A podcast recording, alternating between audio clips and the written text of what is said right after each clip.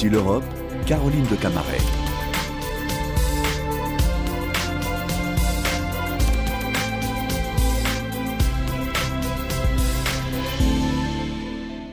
Bonjour à tous, merci de nous rejoindre pour Ici l'Europe.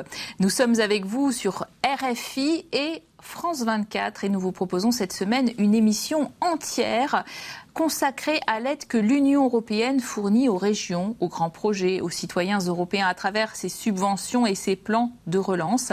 Euh, nous avons naturellement invité pour en parler la commissaire européenne en charge de la cohésion et des réformes, Elisa Ferreira. Bonjour. bonjour. Euh, nous sommes depuis les studios de la commission euh, ici à Bruxelles. Nous rappelons votre parcours, hein, économiste, professeur d'ailleurs d'économie, ancienne ministre de l'Environnement, de la planification de gouvernements portugais successifs socialiste, ancienne vice-gouverneure de la Banque du Portugal et députée européenne pendant 12 ans. Alors aujourd'hui, euh, effectivement, vous êtes à la tête d'un budget conséquent tout de même. Euh, si on compte euh, annuellement, c'est 48 milliards d'euros à peu près sur 189 milliards d'euros du budget total. C'est donc le deuxième poste de dépense après la politique agricole commune. Est-ce suffisant vraiment pour faire face à de multiples crises? C'est difficile de répondre positivement parce que vraiment, même si la politique de cohésion a contribué d'une façon très très déterminante euh, pour la, convergence européenne, on peut rappeler que les pays qui ont, qui ont, qui ont été membres de l'Union européenne un peu plus tard, euh, en 2004, 2007, 2013, euh, ils avaient une richesse par habitant euh, de l'ordre de la moitié de l'Union européenne, un peu plus que la moitié. Maintenant, ils ont trois quarts et euh, quelques parmi eux ont déjà atteint euh, 80 euh, de, de, la moyenne européenne. Alors la politique de cohésion est assez forte. Mais en tout cas, on a été forcé aussi à faire des politiques d'émergence, à changer, à adapter la politique. Et euh, je suis fière, je peux le dire, euh, que en fait euh, la première aide euh, pour éviter une crise énorme avec le problème du Covid a été vraiment euh, apporté par la politique de cohésion. Après, pour les réfugiés qui sont venus d'Ukraine, euh, quand la Russie a envahi l'Ukraine, euh, c'était de nouveau la politique de cohésion. Alors, les sollicitations, elles sont énormes. Mais, euh, mais en tout cas, il y a beaucoup vous de, avez de travail. Une, une bonne nouvelle pour les Français dans ce que vient de décider la Commission européenne relativement au financement hein, par euh, cette politique de cohésion des grandes entreprises. Expliquez-nous. Oui, c'est quelque chose sur lequel les Français étaient très, en demande. Euh, et, et, en fait, euh, pour la première fois, pour les secteurs stratégiques européens et ça veut dire la technologie profonde, ça veut dire euh, la biotechnologie, ça veut dire les industries de l'environnement. On verra si, si les chefs d'État et de gouvernement et le Parlement européen sont d'accord, mais on a proposé que les régions les plus pauvres des pays qui sont assez riches, la France est un pays assez riche, mais en tout cas puissent utiliser les fonds structurels si elles le veulent, exactement pour financer comme si elles avaient la capacité de faire des aides d'État, dans les limites des aides d'État aussi pour les financer grosses entreprises. les entreprises. Les grosses entreprises, oui. Et ça, et ça concerne toutes les régions françaises, à l'exception de la région parisienne et Auvergne-Rhône-Alpes. La Commission a, a proposé d'affecter ce budget, à ce budget les recettes de la nouvelle taxe carbone aux frontières, une partie euh, des recettes de, du marché carbone et une ponction sur la taxation des bénéfices des entreprises. Est-ce que vous avez besoin de nouvelles ressources, justement? Est-ce que le budget en tant que tel, il est suffisant? euh, Ça, c'est évident. C'est évident, c'est très difficile quand on, quand on pense à tout ce que la Commission européenne et l'Europe fait et a fait, même pendant la crise. Mais qu'on demande être... de faire, d'ailleurs, nouveau. Et en permanence euh, d'appui à tout, à tout ce qui se passe. Ce sont les migrants, ce sont les, ce sont les régions dépeuplées, ce sont les régions ultra-périphériques, c'est le développement, c'est l'agriculture, euh, tout ça.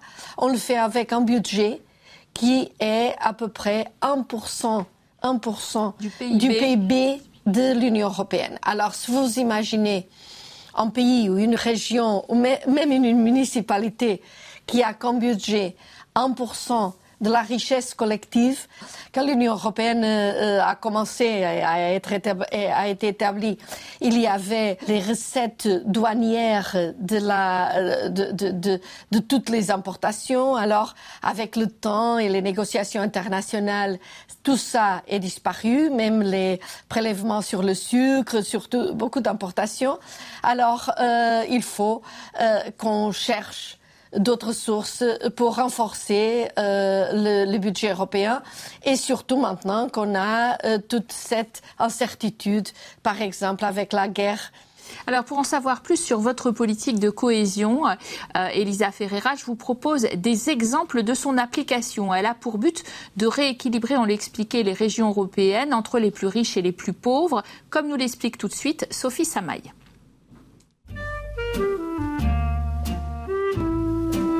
La politique de cohésion ne profite-t-elle jamais aux pays les plus riches? La politique de cohésion est financée par les États membres qui versent leur cote-part au budget européen. Chacun contribue plus ou moins selon la taille de son économie et tous reçoivent en retour des subventions en fonction de leurs besoins, pour un retour sur investissement différencié. Les pays appelés contributeurs nets donnent effectivement plus qu'ils ne reçoivent en retour pour leurs régions en difficulté. Pour la période 2021-2027, ils sont au nombre de neuf. L'Allemagne, la France, l'Italie, les Pays-Bas, l'Autriche, la Finlande, la Suède, le Danemark et l'Irlande. Ensemble, ils rehaussent le niveau des pays aux régions les plus en difficulté, les bénéficiaires nets, comme la Pologne, la Grèce, la Hongrie ou la Roumanie. Mais cet apport conséquent leur confère aussi des avantages non négligeables. Outre la stabilité politique que cette solidarité financière soutient, le développement économique d'un État membre a généralement des effets bénéfiques chez ses voisins grâce au marché unique européen. Par exemple, la première ligne de train à grande vitesse des pays baltes, financée en partie par les fonds structurels, sera conçue par des entreprises espagnoles, françaises et allemandes. Autre exemple, les universités roumaines, aidées par le FEDER et le FSE, forment chaque année des milliers d'étudiants français qui reviennent ensuite exercer dans l'Hexagone. L'idée qu'il y aurait donc des perdants et des gagnants du budget de la politique de cohésion est caricaturale et donc plutôt fausse. Voilà, parce que vous savez que ça revient, euh, on est presque à un an de, des élections européennes, ça revient tout le temps sur la table, euh, notamment en France, nous sommes et puis dans dix pays, on l'a dit, hein, nous sommes contributeurs nets au budget de l'Union européenne. Euh, les, partis les plus populistes mettent ce fait en avant pour vouloir justement moins d'Europe. Mais euh, la France, elle reçoit beaucoup de la politique agricole commune, de la cohésion aussi, y compris euh, les régions. Et c'est d'ailleurs les régions qui vous remercient, Madame la Commissaire euh, à la cohésion, parce que d'un certain point de vue, peut-être qu'elles auraient été un peu plus oubliées au national. Hein, vous croyez pas? Oui. les régions les plus pauvres, bien sûr. Oui, c'est, la question que vous, que vous posez, c'est une question très, très, très euh, essentielle et fondamentale. Toutes les régions reçoivent de l'argent de la politique de cohésion le type de projet qu'on appuie dans une région comme euh, Île-de-France euh, n'est pas la même chose qu'on fait, le même type d'appui qu'on veut faire dans une, euh, une région comme Martinique ou Guadeloupe. Ce qui est important, c'est ne pas aller dans un débat sur qui paye et qui reçoit euh, dans un montant qui est 1% de la richesse. Parce que l'agenda qui contribue vraiment pour la richesse, sont les investissements croisés et le marché unique. Quand j'étais ministre de l'Environnement, une grande partie des, des, investissements, par exemple, dans les réseaux d'assainissement basique et d'eau, étaient euh, des contrats avec des entreprises françaises et très bien parce qu'elles étaient fortes. Il y a un retour sur investissement euh, d'ailleurs dans, dans, dans effectivement le privé qui se développe. Et la vérité, c'est que de tout l'argent qui est euh, envoyé à la Pologne ou à la, à la Bulgarie ou à la Roumanie, euh, elle retourne vraiment sur les pays qui s'appellent à eux-mêmes contributeurs. Mais la conséquence, c'est qu'on a une croissance. Cette croissance apporte des investissements et les investissements, ils sont ouverts dans un marché unique, euh, ouvert, euh, vraiment euh, pour les entreprises des pays Alors c'est vrai que ça a marché euh, d'ailleurs ces 20, ces 10 dernières années, la politique de, la, de cohésion dans le rééquilibrage régional. Ça vous l'avez bien expliqué. Mais par contre, il y a une étude qui a été menée par euh, des chercheurs de l'université de Mannheim, du centre Jacques Delors de Berlin, euh, qui, qui disent que finalement, ça n'est pas allé suffisamment par contre au laisser pour compte, c'est-à-dire les plus pauvres des plus pauvres dans ces régions et qu'il fallait peut-être réformer de façon plus radicale cette politique de cohésion qui est sur des bases territoriales et régionales pour essayer d'aller euh, toucher finalement les plus vulnérables euh, par niveau de revenu. Est-ce que c'est vrai? J'ai des doutes euh, sur la conclusion de, cette étude. Oui, c'est vrai qu'il y a encore des régions qui sont très très pauvres. Et je, dans le, la situation française, par exemple, Mayotte est une région qui est encore très très très pauvre. Euh, la plupart des régions polonaises, bulgares, roumaines, elles ont une situation encore faible, mais le taux de croissance qu'on enregistre dans des, depuis l'adhésion, elle est vraiment remarquable. Quelquefois, c'est au niveau de la structure de gestion, de la capacité de ces régions euh, ou de, des, gouvern des gouvernements locaux de s'organiser pour utiliser les disponibilités des fonds. En tout cas, euh, ça nous préoccupe, on travaille sur ça. Si vous regardez la plupart des pays, dès qu'ils euh, rejoignent l'Union européenne, le taux de croissance immédiatement il est euh, complètement changé dans le sens positif. Mais les inégalités entre les citoyens elles se maintiennent. Il y a encore des inégalités. Si vous prenez des inégalités entre pays, ça y est vraiment très très très réduit. Euh, si vous regardez les inégalités à l'intérieur des pays ou même à l'intérieur d'une ville comme, comme Paris, qui est une des plus riches de l'Europe, il y a des inégalités, mais il faut aussi que l'entité qui est responsable, soit le pays, soit la région, soit la municipalité, euh, n'importe où, euh, s'il y a des inégalités, aussi que ça devienne, devienne une priorité de, de, la politique et pas quelque chose qu'on écarte et c'est euh, l'Union européenne qui doit le faire. On peut euh, couper ces fonds de cohésion s'il y a mauvais respect de l'état de droit. La, la, Cour du Luxembourg a d'ailleurs donné raison à la Commission européenne contre la Pologne. Le Parti conservateur nationaliste droit et justice au pouvoir avait engagé un bras de fer depuis 2021 et avait refusé de se conformer aux recommandations sur sa réforme judiciaire jugée par votre commission. La Pologne refusait de payer son allemande. L'exécutif a décidé qu'elle allait le payer, qu'on allait le prélever sur vos fonds de cohésion pour 2021-2027, 360 millions d'euros. Ça veut dire quoi pour la Pologne maintenant que c'est décidé? Oui, il y a euh, une demande de respect par la charte euh, la charte fondamentale de, des droits d'homme et ça inclut euh, bien sûr le respect pour la diversité, euh, soit diversité de genre, mais il y a d'autres demandes comme un système de justice qui peut être vraiment efficace et qui peut, comme vous le savez, c'est la première instance d'appel. Alors s'il y a un conflit en termes, par exemple, de gestion de fonds structurels, il faut qu'on a la garantie d'une indépendance judiciaire. La carte des droits fondamentaux doit être respectée par tous les pays ça fait partie de l'accès au, au, principe du club. Il y a encore des problèmes à résoudre euh, dans, dans le cas de la Pologne. On est en dialogue permanent avec, euh, avec la Pologne et on attend vraiment du progrès à cet égard. Votre argent de la cohésion, euh, vous, vous avez commencé à le dire, l'argent de la cohésion, pardon. De, Elisa Ferreira, bien sûr, ce n'est pas votre argent même, mais l'argent de la cohésion, il a été attribué en effet pour partie aux réfugiés euh, ukrainiens pour parer à l'urgence. Est-ce que ça n'est pas en train euh, de devenir justement euh, un grand portefeuille de l'urgence et on est en train de piocher dedans? Est-ce qu'il ne risque pas de se déliter justement ce, portefeuille? C'est de nouveau une bonne question, une question qui est, qui est très, très visible. personnellement, je suis fière de ce qu'on a fait.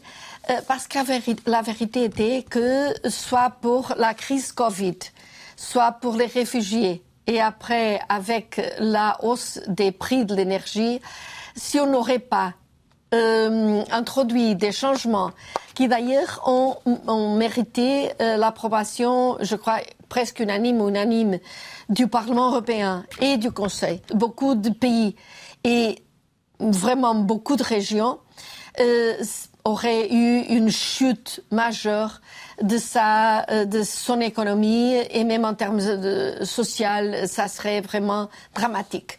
Euh, guerre en Ukraine, Elisa Ferreira, l'offensive a commencé côté ukrainien.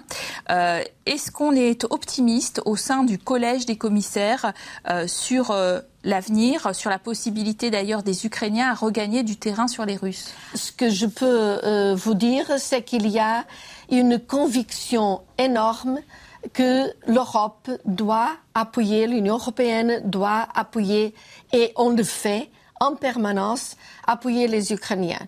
Et on l'a fait en relation aux réfugiés et on continue à faire tout l'appui qu'on peut.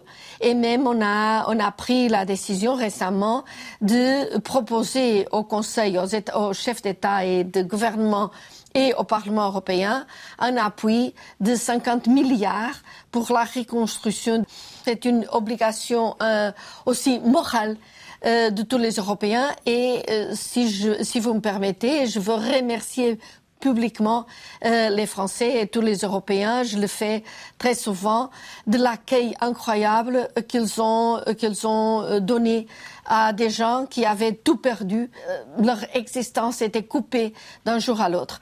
Alors, on a créé tous les instruments de flexibilité. Si je ajoute tout ce qu'on a dépensé des fonds investis, des fonds structurels dans, dans, ces situations d'urgence, ça serait à peu près 10% de, de, du budget global pluriannuel, euh, qui est, comme vous l'avez euh, reconnu, un budget assez fort. Et alors, je crois que c'est de l'argent très bien utilisé parce que autrement, la situation économique et politique de l'Europe ne serait pas la même, je crois. Alors parlons juste pour terminer, comme vous êtes portugaise tout de même, Elisa Ferreira, de votre pays euh, avec euh, une inflation très élevée sur les produits alimentaires, 20% euh, sur un an au Portugal, des salaires qui ne sont pas très élevés toujours, hein, et un gouvernement socialiste d'Antonio Costa qui, a fait face à des, à des grèves et des manifestations, il n'est pas le seul. Mais est-ce qu'il y a encore un modèle socialiste portugais qui porte en Europe? Je ne parle pas au nom du gouvernement portugais. Mes fonctions maintenant sont ici euh, dans l'Union européenne. Ce que je peux vous dire, c'est que les Portugais sont très très pro-européens, pro-Union européenne. Ils sont très reconnaissants toujours à l'appui au développement qu'on a reçu de l'Union européenne. Que, euh, par exemple, au niveau des variables macroéconomiques, il y a maintenant pour euh, la la première fois dans l'histoire des années successives d'équilibre budgétaire et même d'un petit surplus budgétaire, que l'économie, euh, la situation de l'inflation est maintenant euh, bien mieux euh, contrôlée que les chiffres que vous venez d'annoncer. Il y a de la stabilité politique. Il y a pas mal de Français qui visitent le Portugal et il y a, et nous sommes très ravis d'avoir beaucoup de, Français qui ont décidé de choisir Portugal comme euh, le lieu pour leur retraite. Et, et, et, maintenant, on écoute dans la rue beaucoup, beaucoup de, de, de Français.